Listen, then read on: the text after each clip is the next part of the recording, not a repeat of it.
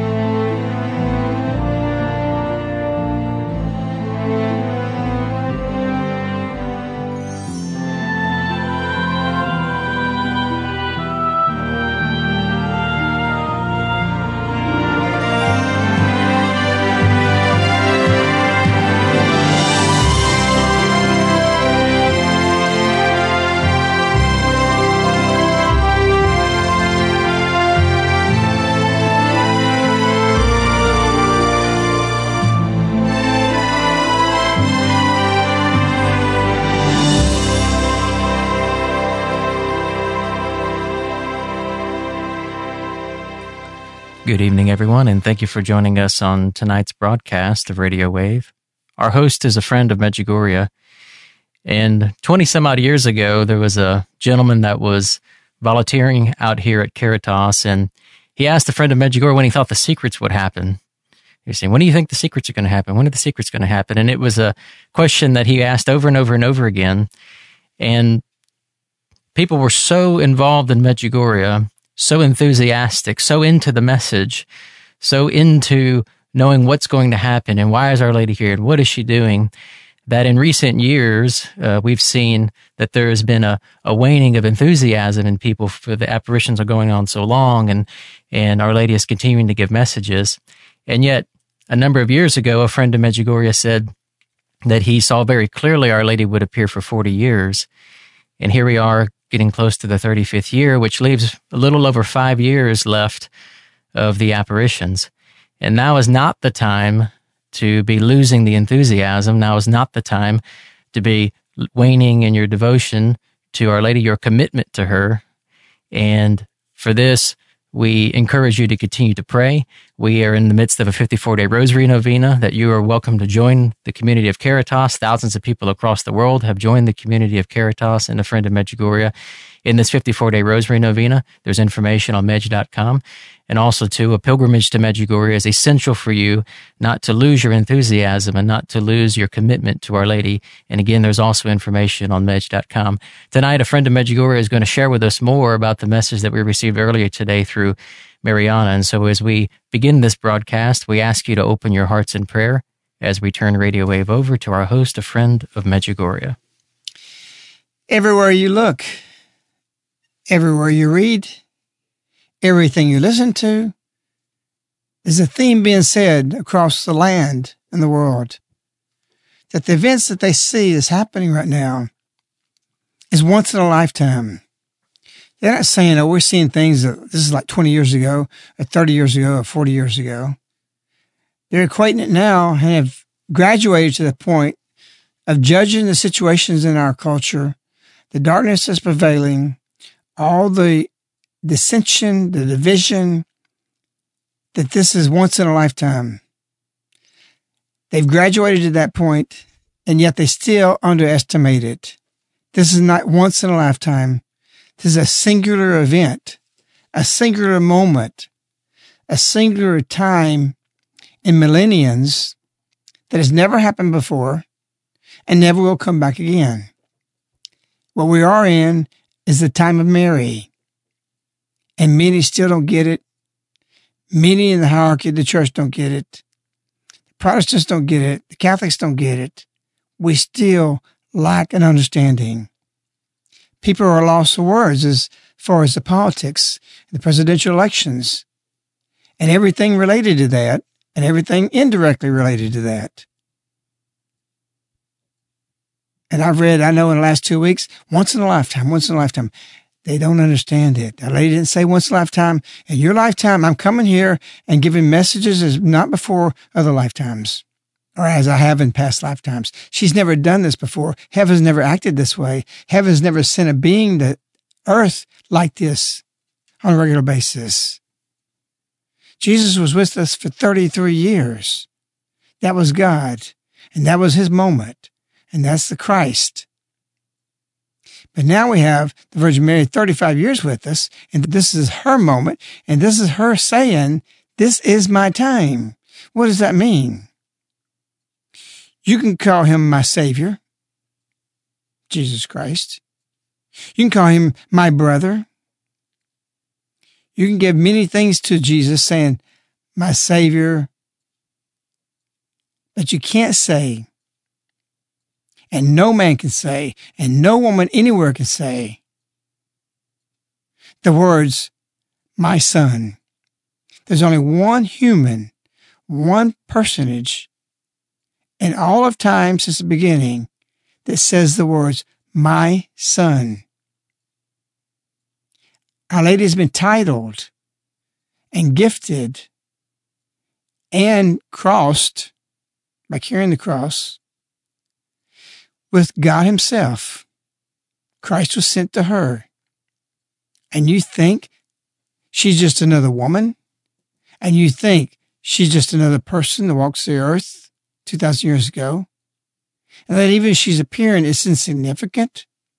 She's the most significant being in heaven. And if you put her significance on the scales and put all the angels and all the people on the other side of it, she still outweighs them in her influence, who she is, and who she will be throughout eternity.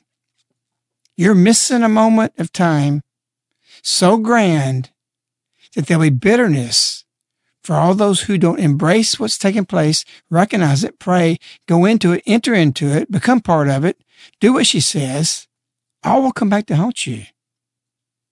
Today, Our Lady came, and today, Our Lady spoke words. Words that are not something that we can just pass by and forget and see them today and not refer to them next year and the next and 10 years and 100 years or to the end of time. It is the prologue, if you want to say, or even better, it's the instruction manual, the how to the how to go through the life on this earth of anti life, the Antichrist. We're being prepped for that. And it's going to take the metamorphosis of years and decades and maybe centuries. And I don't think a lot of centuries, but maybe even perhaps a couple centuries, maybe one century to get to that point where Our Lady has come to tear her to pieces through the judgment of God and the power he's given to her, that everything not of God will pass, and only what remains will be the glory of God.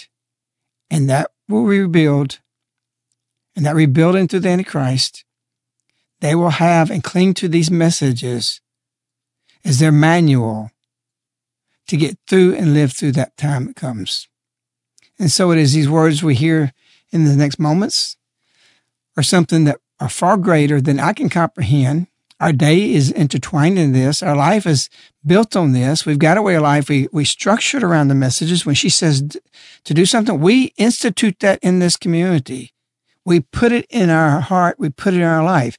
Yes, we fail it like everybody else, but still it's the light we go to. It's the light at the end of the tunnel when there's darkness. And that's what she said today. You see, everything is more and more darker. This is not going to go away without an extraction of God's decision to remove everything not of Him. And if you want to go through anesthesia with Our Lady and take those things out of your heart, shatter all darkness now, she slews that. She is our anesthesia. But what's going to happen if you don't have that anesthesia from her and you reject it and you want to continue? You're still got to go through the tooth extraction and it's not going to be pleasant. Our lady told you, she's told me, she's told the whole world, use this time well. This is a time of grace and you're not going to use it. You're not going to act on it. So be it. You've had every opportunity. And now we've got the year of mercy that anything can be forgiven easily with little effort toward repentance. You have to be repentant, But the requirements that what Peter was told, whatever you shall declare on earth shall be bound in heaven. When Pope Francis speak as the pontiff, the vicar of Christ, is binded, whether you agree with it or not. God submits to that because he lives by his word and his word said that. And so he's declared this year of mercy. And because of that, we've got such leniency that we might think and get a false impression that this is just going to continue. But as Sister Faustina was told and what we put out in the book called Medjugorje, Preparing for My Second Coming, Sister Faustina said in there that why is Jesus so merciful and so lenient? And he answers, because I've got all eternity to punish. You're going to have self inflicted wounds if you don't go deeper into Medjugorje, or if you're going to wait for church to approve it, because this is out of the framework of the church, out of the framework of a timeline that we have to wait to see what the church says before we can believe. This is what the same people who did, we got to wait for the Pharisees to see what they say before we can believe in the Christ. Don't delay because it will be detrimental to you, your family, and all those around you. Our Lady Queen of Peace of Medjugorje's April 2nd, 2016 message given through Mirjana on the Day for Non-Believers. Dear children, do not have hearts that are hard, closed, and filled with fear. Permit my motherly love to illuminate them and fill them with love and hope, so that as a mother, I may soothe your pains because I know them. I experienced them. Pain elevates and is the greatest prayer. My son, in a special way, loves those who suffer pains. He sent me to soothe them for you and bring hope. Trust in him.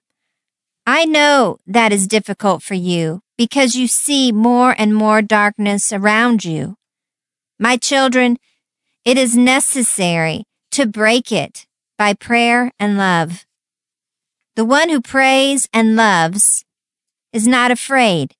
He has hope and a merciful love. He sees the light and sees my son.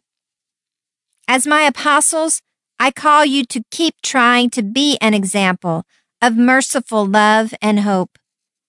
Always pray anew for all the more love, because merciful love brings light which breaks every darkness. It brings my son. Do not be afraid. You are not alone. I am with you. I implore you to pray for your shepherds, that at every moment they may have love, that they may work for my son with love, through him and in memory of him. Thank you. this message, when I read it, really kind of astounded me just because Our Lady's revealing more things about her life, of what she's seen, what she feels, and what she's come for. And every storm in our lives causes pain. And yet she relates to us today, soothe your pains. Pain elevates and is the greatest prayer.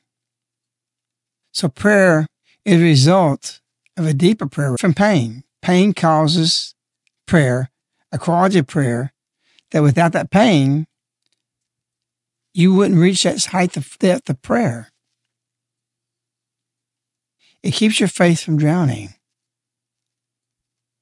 This message is a beautiful message about what you can do with your pain and suffering.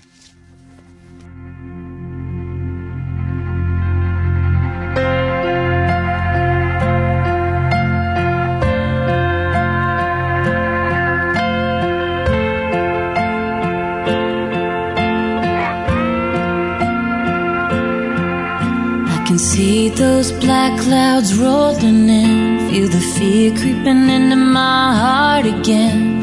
Sometimes life's like a ruthless fight you can never win.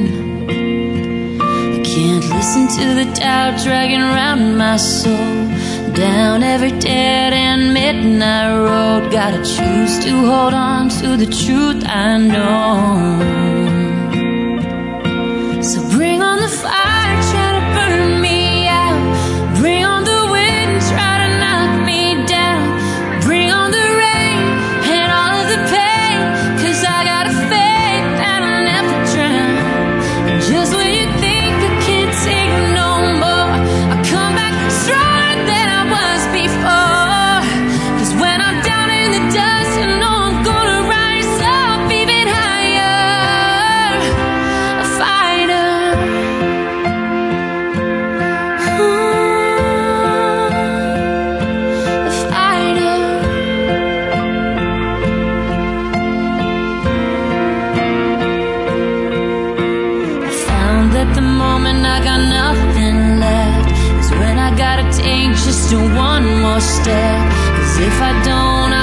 The victory.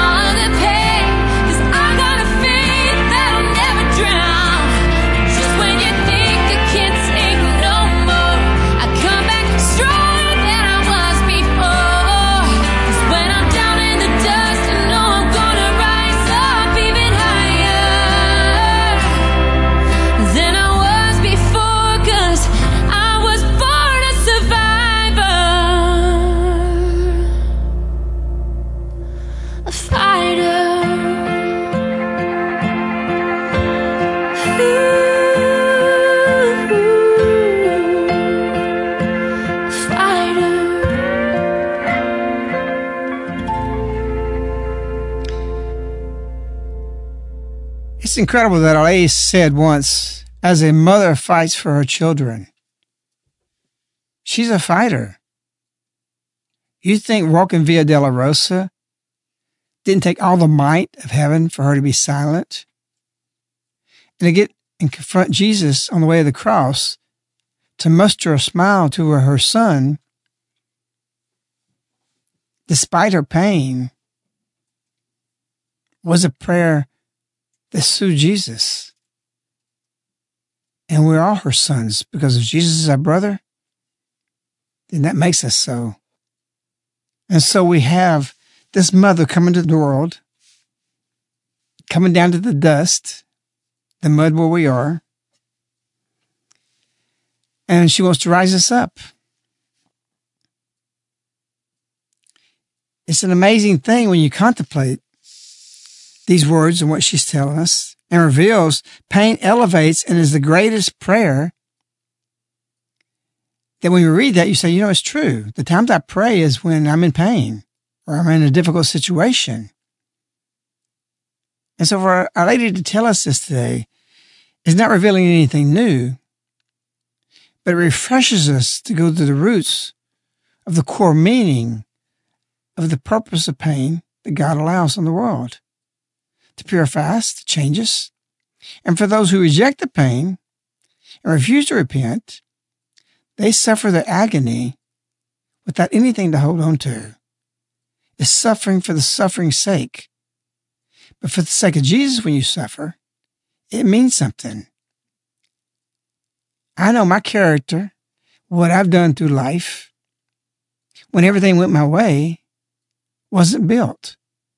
It was built in persecution. It was built in suffering. It was built in difficulties. When I didn't know how to get over the wall and I made it, I had to figure that out. Or building my business or building relationships with people. All these things, all these confrontations, all the difficulties, all the pains build character. And if you couple that with prayer, it builds spiritual character that God can use. And so our lady's looking across the world to find apostles. Who's got that spiritual character? Who's willing to say yes, despite everything going against you, losing everything, everything's put on the chopping block? Because with that lady, she doesn't want 99%.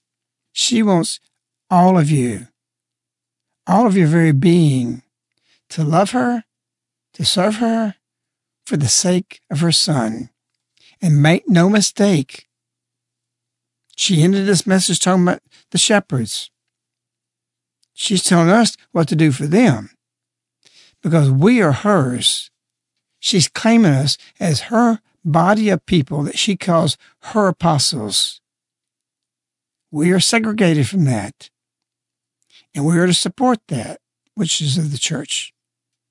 But she's building up something separate that the church has never seen before the apostles of Our Lady. This is not some figuratively thing that's being said.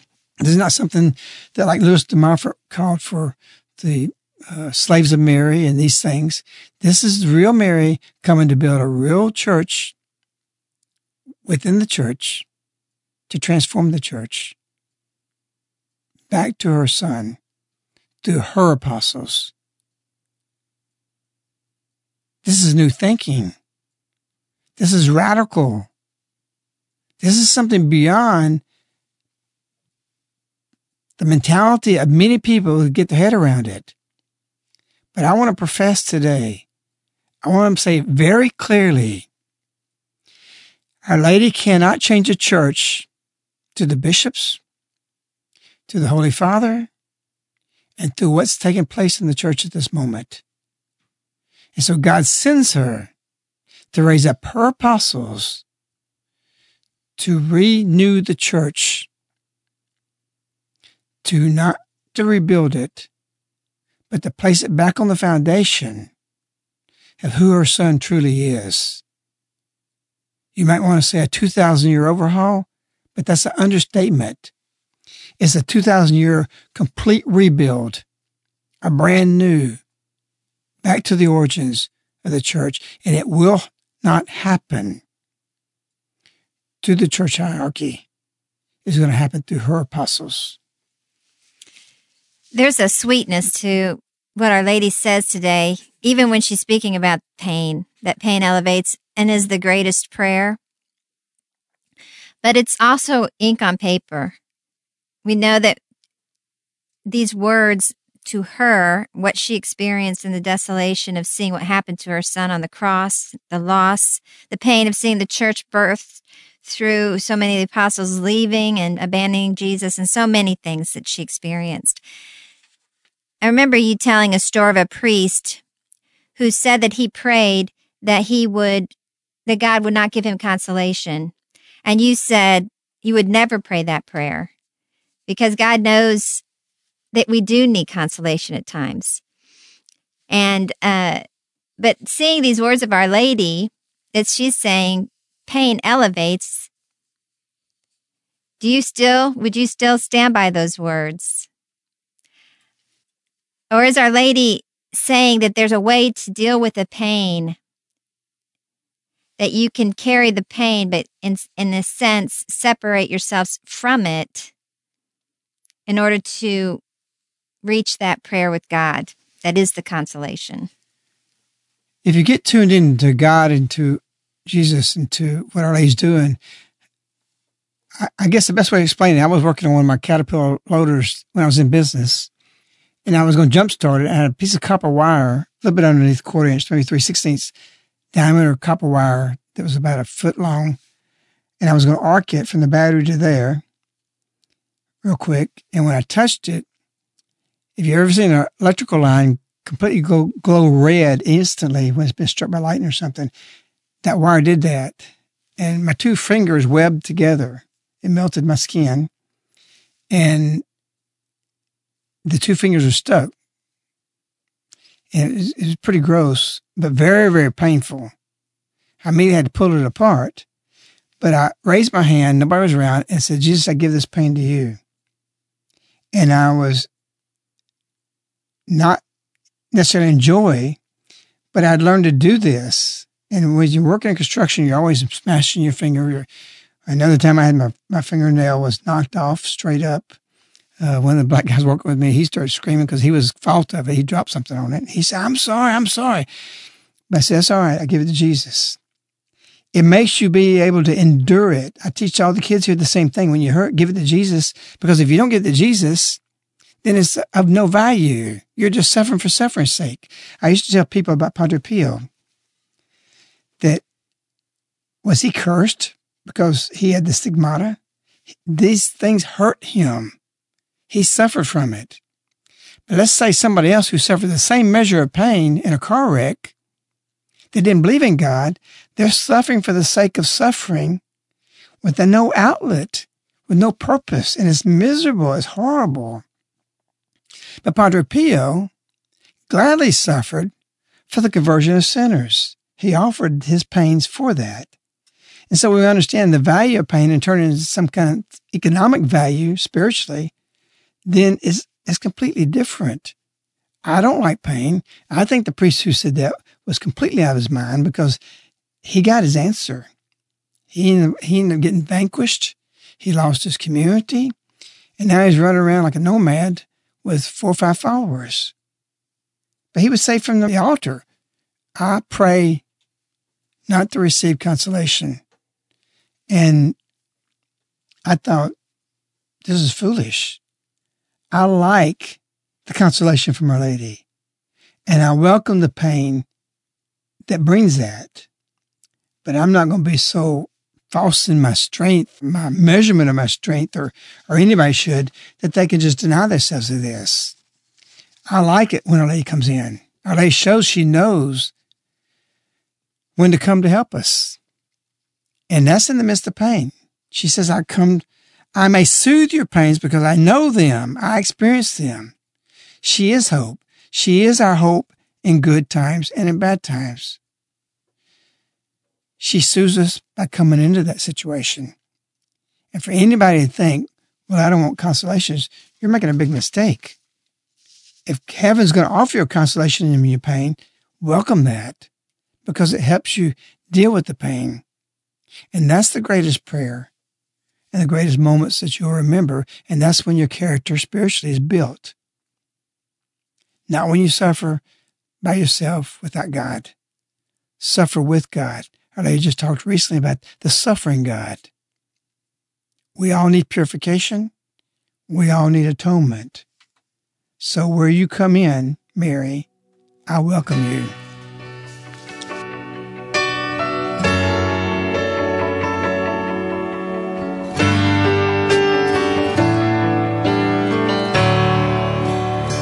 Sometimes when I'm down, feel like I can't win. And I consider walking out. That's where you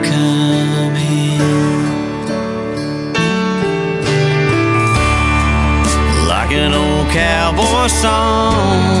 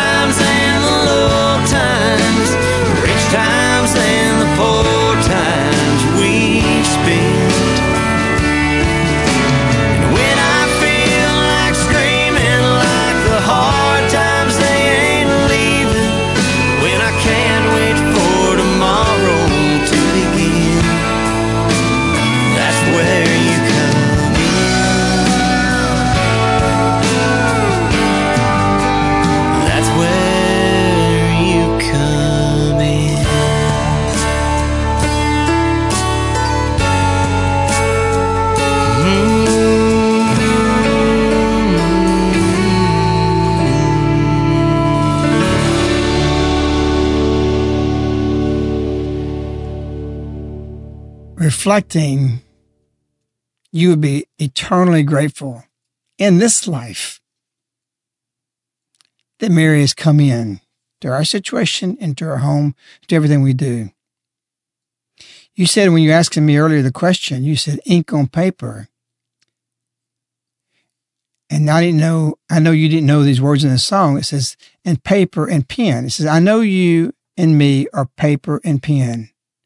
I would say of Our Lady, she's the pen and we're the paper. If she calls us to be a witness, if she calls you to be a witness, she's writing a story with your life. So to be chosen by Our Lady, to be chosen to be an apostle, don't think every day is a script. You can't think I'm on a stage. But Our Lady did tell the visionaries, when you're in front of people, be pious, behave this way. She gave them instructions. I believe she writes my story of my life because I've given it to her. I believe if you accept apostleship and you strive for that, the three things she's asked to do, to be an apostle, four things, then she'll write your day. She'll write your life. That when you leave this life, you leave an impression and a momentum of what you started or initiated in the way you lived in a modern time by Christian ways that would be like the pebble in the middle of the pond that goes out to the edge of the lake. And so it is. We are paper. She's the pen. And she's given us these instructions that how you reach that witness is you get purification you have pain, some of it self inflicted from your sins of the past, some by living God's way through persecution, through difficulties, through crosses God gives you, because He says God wants to try you through your daily chores. So, how you handle that and how you handle the results of that suffering goes deep into prayer. My deepest prayer is when I had the most greatest difficulties, and so it is the same for you. Why would it not be? a little bit intrigued by the message where Our Lady says, I know it is difficult for you because you see more and more darkness around you.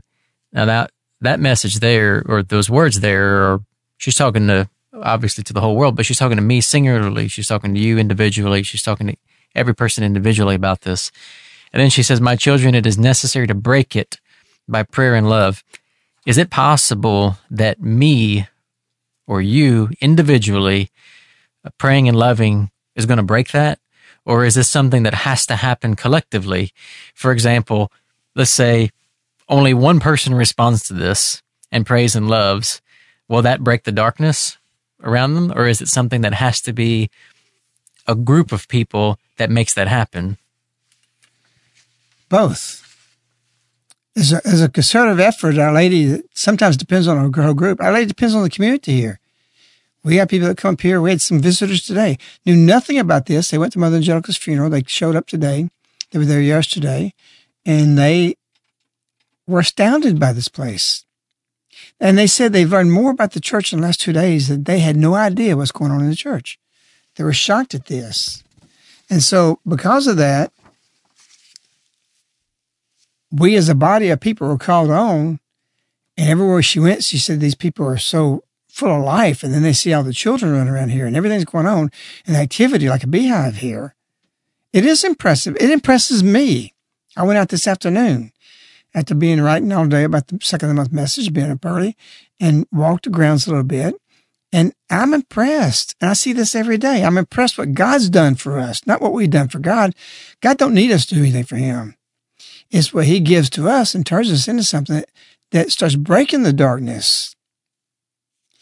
And so if you go back to what you say as a group or as an individual, it's both. So the individual often, say a couple may convert. And when you convert, you move to the other side from where you've been.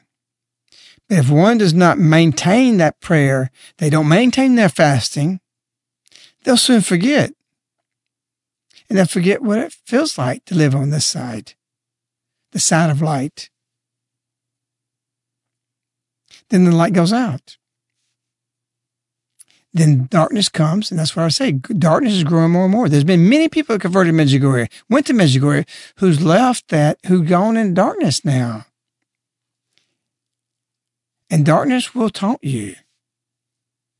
It'll dare you to settle for second best. It's not necessarily Satan pulls you toward a bad thing. He gives you a lesser light, which he hates, but he's willing to go to that to take you from the real light. The demons will push you to the wrong side. Sometimes just good things. These good things that happen is settling for not what God wants, but how he redirects you. And we've seen this over and over in people who are converted, who went through the beautiful conversion, who experienced the light, who start acting on their own ambitions, or they quit praying, they quit fasting, and they move back to the other side, which way they came from when they came to the light. And this is sad and it's tragic. So don't settle for what Satan offers. Pray and fight and fast. Don't wanna put you aside, couldn't leave you on the shelf. No, that wouldn't be right. I can see it in your eyes, you've forgotten how it felt to live on the other side. How long is too long to have not moved on? I don't wanna settle for second best. Gonna for you till there's nothing left. I don't wanna settle just because I'm scared. When the lights go out and the darkness dares you to settle, I don't wanna settle. So leave those demons behind. They turn you into someone else. There's no reason for you to hide. If you need something to believe, look beyond what you can see, past the mountains we've yet to climb. How long is too long to have not moved on? How long is too long to keep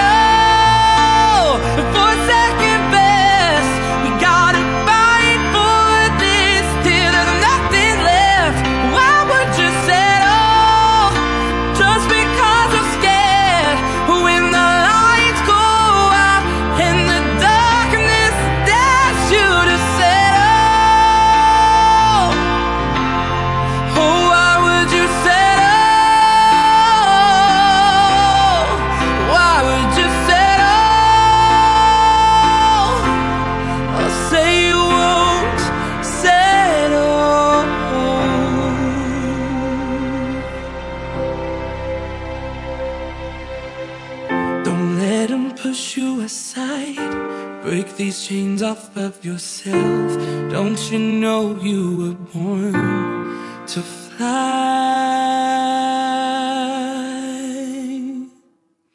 What happens when a spouse goes through conversion with you, or a child, or your family, or friends, people in your church, and they wane and they forget they were reborn to fly?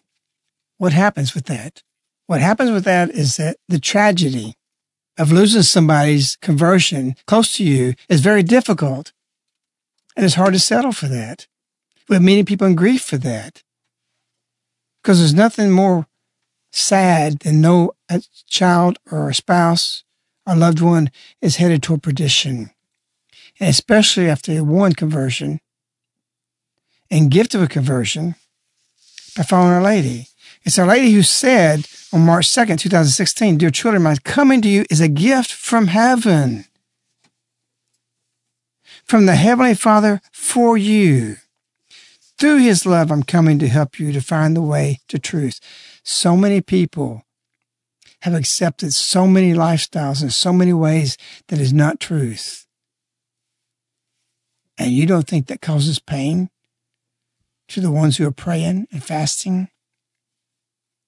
But there's a purpose to that because that pain elevates and that makes your prayer greater.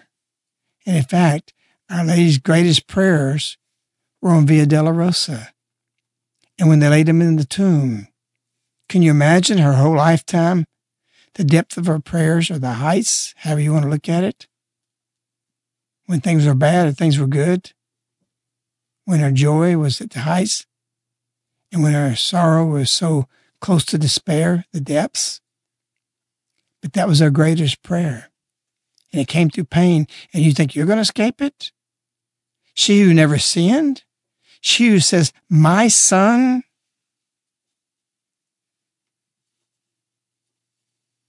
in a special way loves those who suffer pain.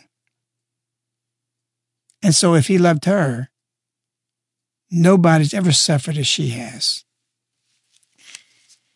It kind of struck me today in this message, and the question came to me that when Jesus was preparing for his departure, before his his crucifixion, when he was speaking to his apostles, his disciples that week before Good Friday, and he it says in the poem The Man God, he had almost some anxiety that he was running out of time. He had so much left to teach his apostles, so much to say. Was he going to have enough time to, to say everything to prepare them for their task ahead when he when he's gone? And so my question is when Our Lady's speaking to us, it's as if, and she said this, I'm looking into your hearts and my heart shudders with pain. That she's looking at our hearts today and she's saying, I'm come to soothe your pain. I see that you are in pain. She's reacting to what's in our hearts today. But at the same time, does she also have an agenda that she's working towards completing, that she has perhaps anxiety. Not that you experience that in heaven necessarily, but that she also has things that she has to teach us before her time runs out. What what's the balance there between her reacting to what we're going through right now in the present and things that she needs to teach us before the end of the apparitions? Well, the things she needs to teach us is what she did in Via Dolorosa. What's the balance? Why did God allow her to suffer? Except she was balancing out the whole teaching of, of suffering. We just said about my son in a special way loves those who suffer pains. He sent me to soothe them for them to bring hope. God put her there in the midst of all this vileness to soothe his walk and actually encourage him to continue. God put her here on the earth today to be in the midst of our Via Dolorosa to soothe us and encourage us to continue because what's at stake? The gates of hell prevailing against the church, which cannot happen, will not happen because Jesus promised that wouldn't happen. But had Our Lady not come, that would have happened. It was in the cards. You can say, no, it wouldn't happen because it's not going to happen. No, it was going to happen. I tell you, if Our Lady did not come, the gates of hell would have prevailed against the church. Do you think she says, I implore without meaning? I implore I, all my being. I'm calling you. I'm saying this. You do this right now. I implore you. Implore you what? I implore you to pray for your shepherds. Please. That's begging. What do you do when you implore somebody? Or you're trying to convince somebody, don't don't destroy yourself. Don't destroy your marriage. Don't destroy this. I implore you, don't do that. I implore you to pray for your shepherds that every moment they may have love. Wow. What does that mean? Is she saying they don't have the love they should have? So I implore you to pray for them that they have love. See how positive she is? But see the mystery in the message? There's a problem in our shepherds because they're not carrying the proper love. They're not courageous. They're not speaking out. They're not denouncing out of love. They're not breaking it by prayer and love. It is necessary. See, she's saying, my children, she says, shepherds, my children, it is necessary to break it by prayer and love. And love is not afraid, she says. He who has love has hope and is merciful and sees the light and sees my son. As my apostles, I call you to keep trying to be an example of merciful love and hope. It's merciful to correct people who are in untruth, who live in abominable lifestyles, who are continually saying this is not sin. We got North Carolina and we got Georgia doing what's going on. And there's a big challenge on that because we have people that are so perverted that we think it's merciful to not discriminate against them. Discriminate. That's is love. Do you understand? Love for children, love for your, your family to be protected from evil and darkness. Don't mistaken Our Lady's love is not tough. It's just, okay, I accept you.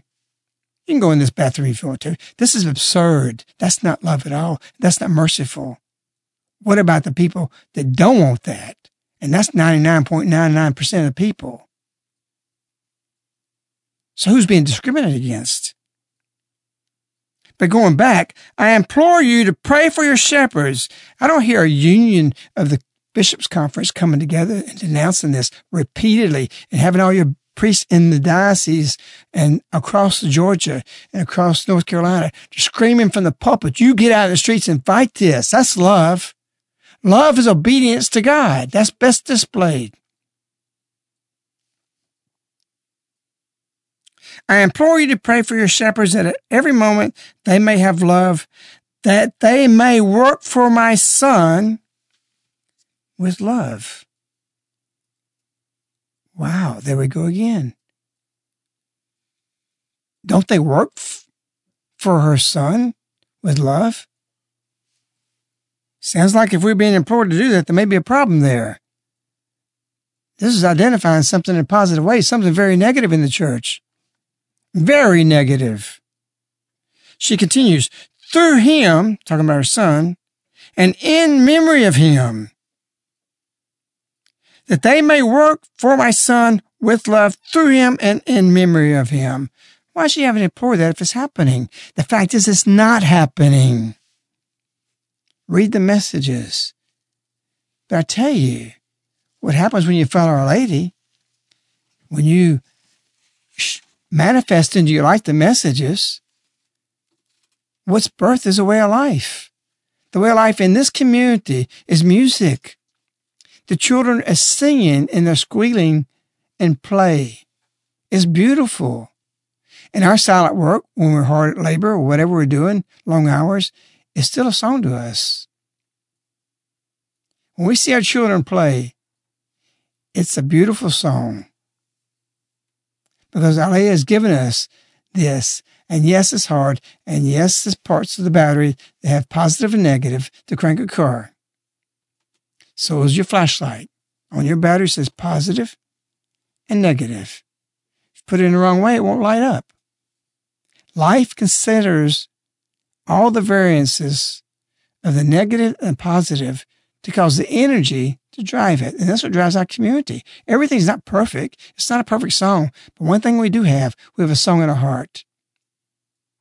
And our life won't be left without in us laying in the cemetery that we made a mark on the world because we want Our Lady here in our hearts. And like the pebble in the pond, it ripples out. We see it constantly. And you're called to the same thing. Our Lady's asking you to look up at the sky and to God Himself.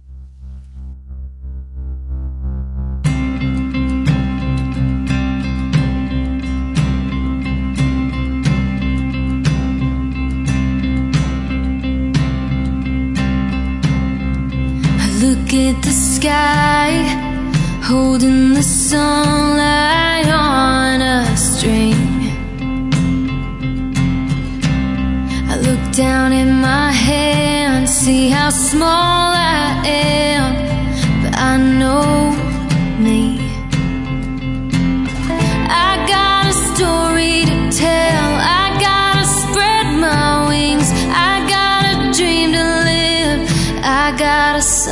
sing.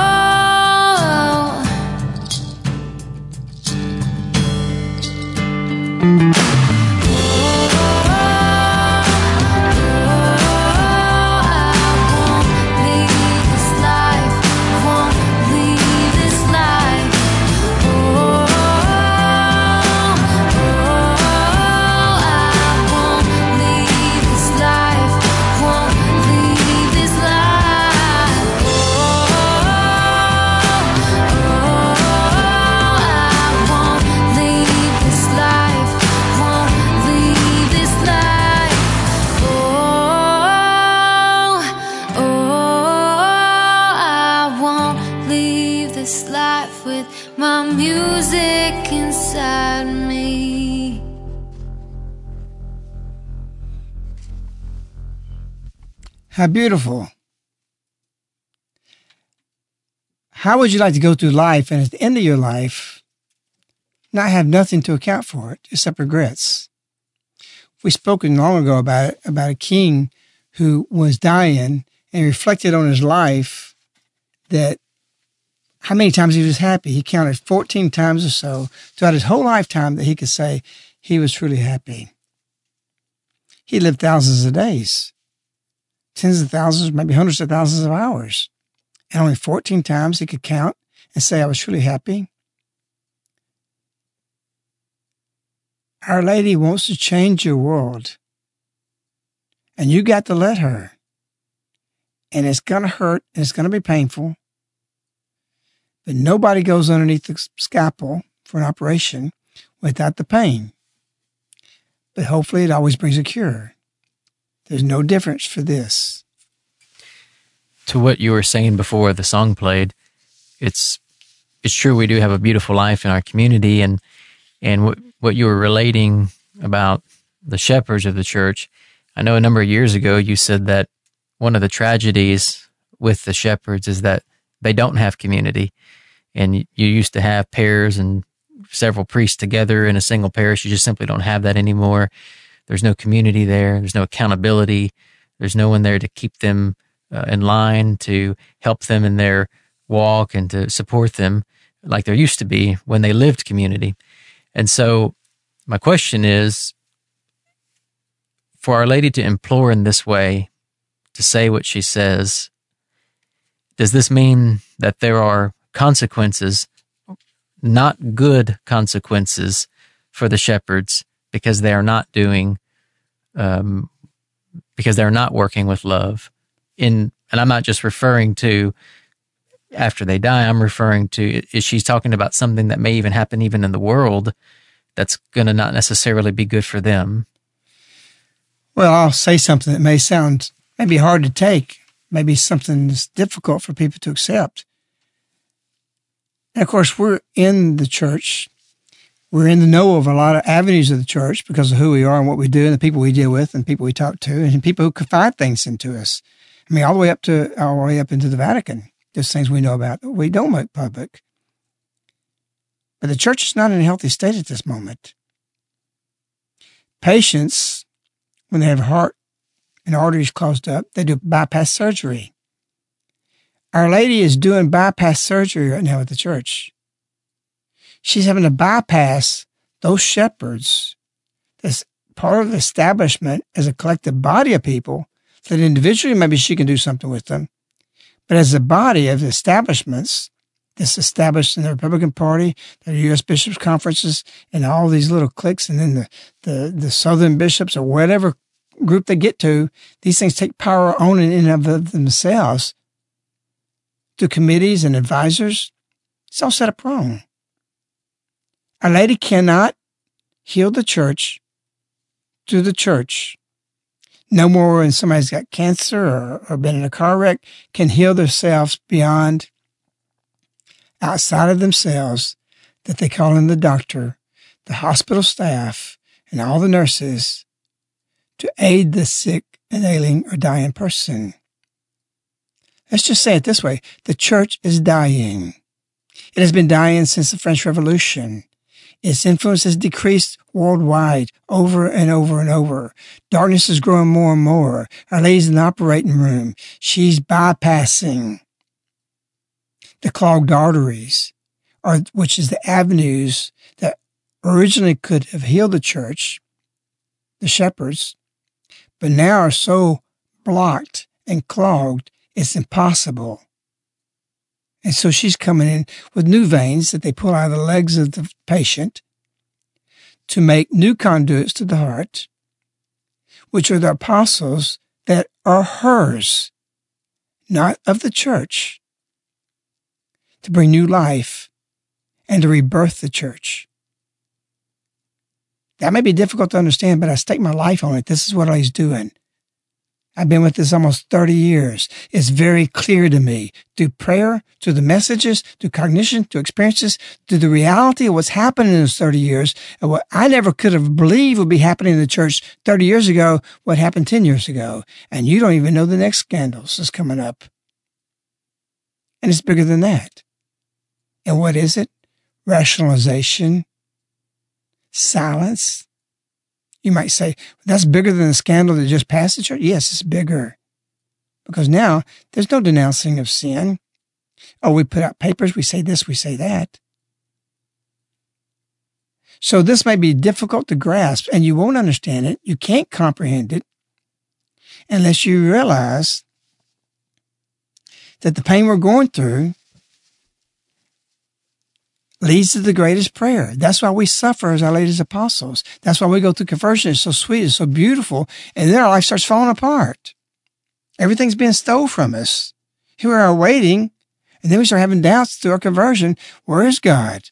Where is he when I need him? He's there through Mary. And so we're broken. We're barely breathing right now. I think God, I've gone through my cognition. Doesn't mean I won't suffer in the future but I've gotten tough. I've gotten, I've got strengthened through this. My roots are deep into what I'm doing. And yet I'm a worse sinner than anybody out there because I'm in close to Our Lady. It doesn't make us any better than anybody else. I wrote today about the closed heart and the open heart. And it's an incredible writing because Francis says some incredible things about the difference between one sinner to the next sinner. One is unrepentant and one's repentant. And all saints are in that situation. They were sinners and often serious sinners, but their heart was open for God to do with them what he did. People were raving about Mother Angelica, and I heard one guy say, Oh, I can't even believe I got to be in the room with her breathing the same air. I knew Mother Angelica personally. I sat in her office. She's not what people think she is. What is she? I'm telling you, she's a saint. She will be canonized. But this dreamy stuff, just like a bishop went and saw Padre Pio looking around during uh, before mass in his prayer, like it made him believe in Padre Pio. This this hokey stuff about a saint walks around floating on a cloud is not true. They're human. They sin. Opus Dei's Escrivá was the same way. But they did mighty things for God, and their heart was open, and when they sinned, they repented. And that's different from a closed heart who doesn't do that. And so we take our pains, and through pain, there's healing. It's how the church will be healed. Hang on to Our Lady. The experiences she gives you will make it for you to the next day and to the next day and to the next day. Broken clock is a comfort. It helps me sleep tonight. Maybe it can't stop tomorrow from stealing all my time. And I am here still waiting, though I still have my doubts. I am damaged at best, like you've already figured out. I'm falling apart. I'm barely breathing with a broken heart that's still beating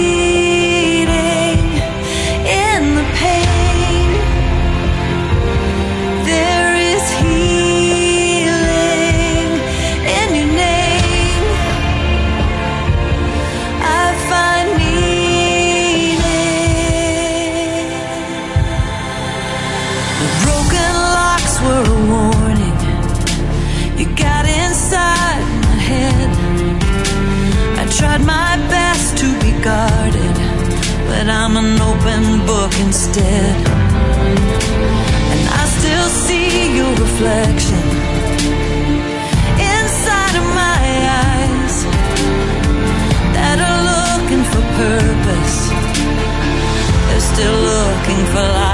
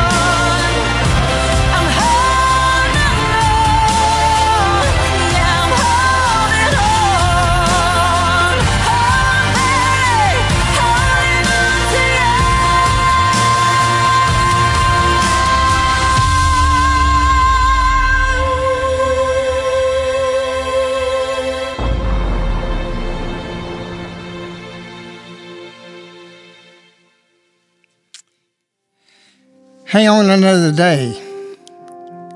Because at the end of your life, a lady's got a story to tell of you. She wants it to be a beautiful script that you leave and live in the hearts of you leave behind. Take the pain and turn it into something beautiful. We wish you, Our Lady. We love you. Good night.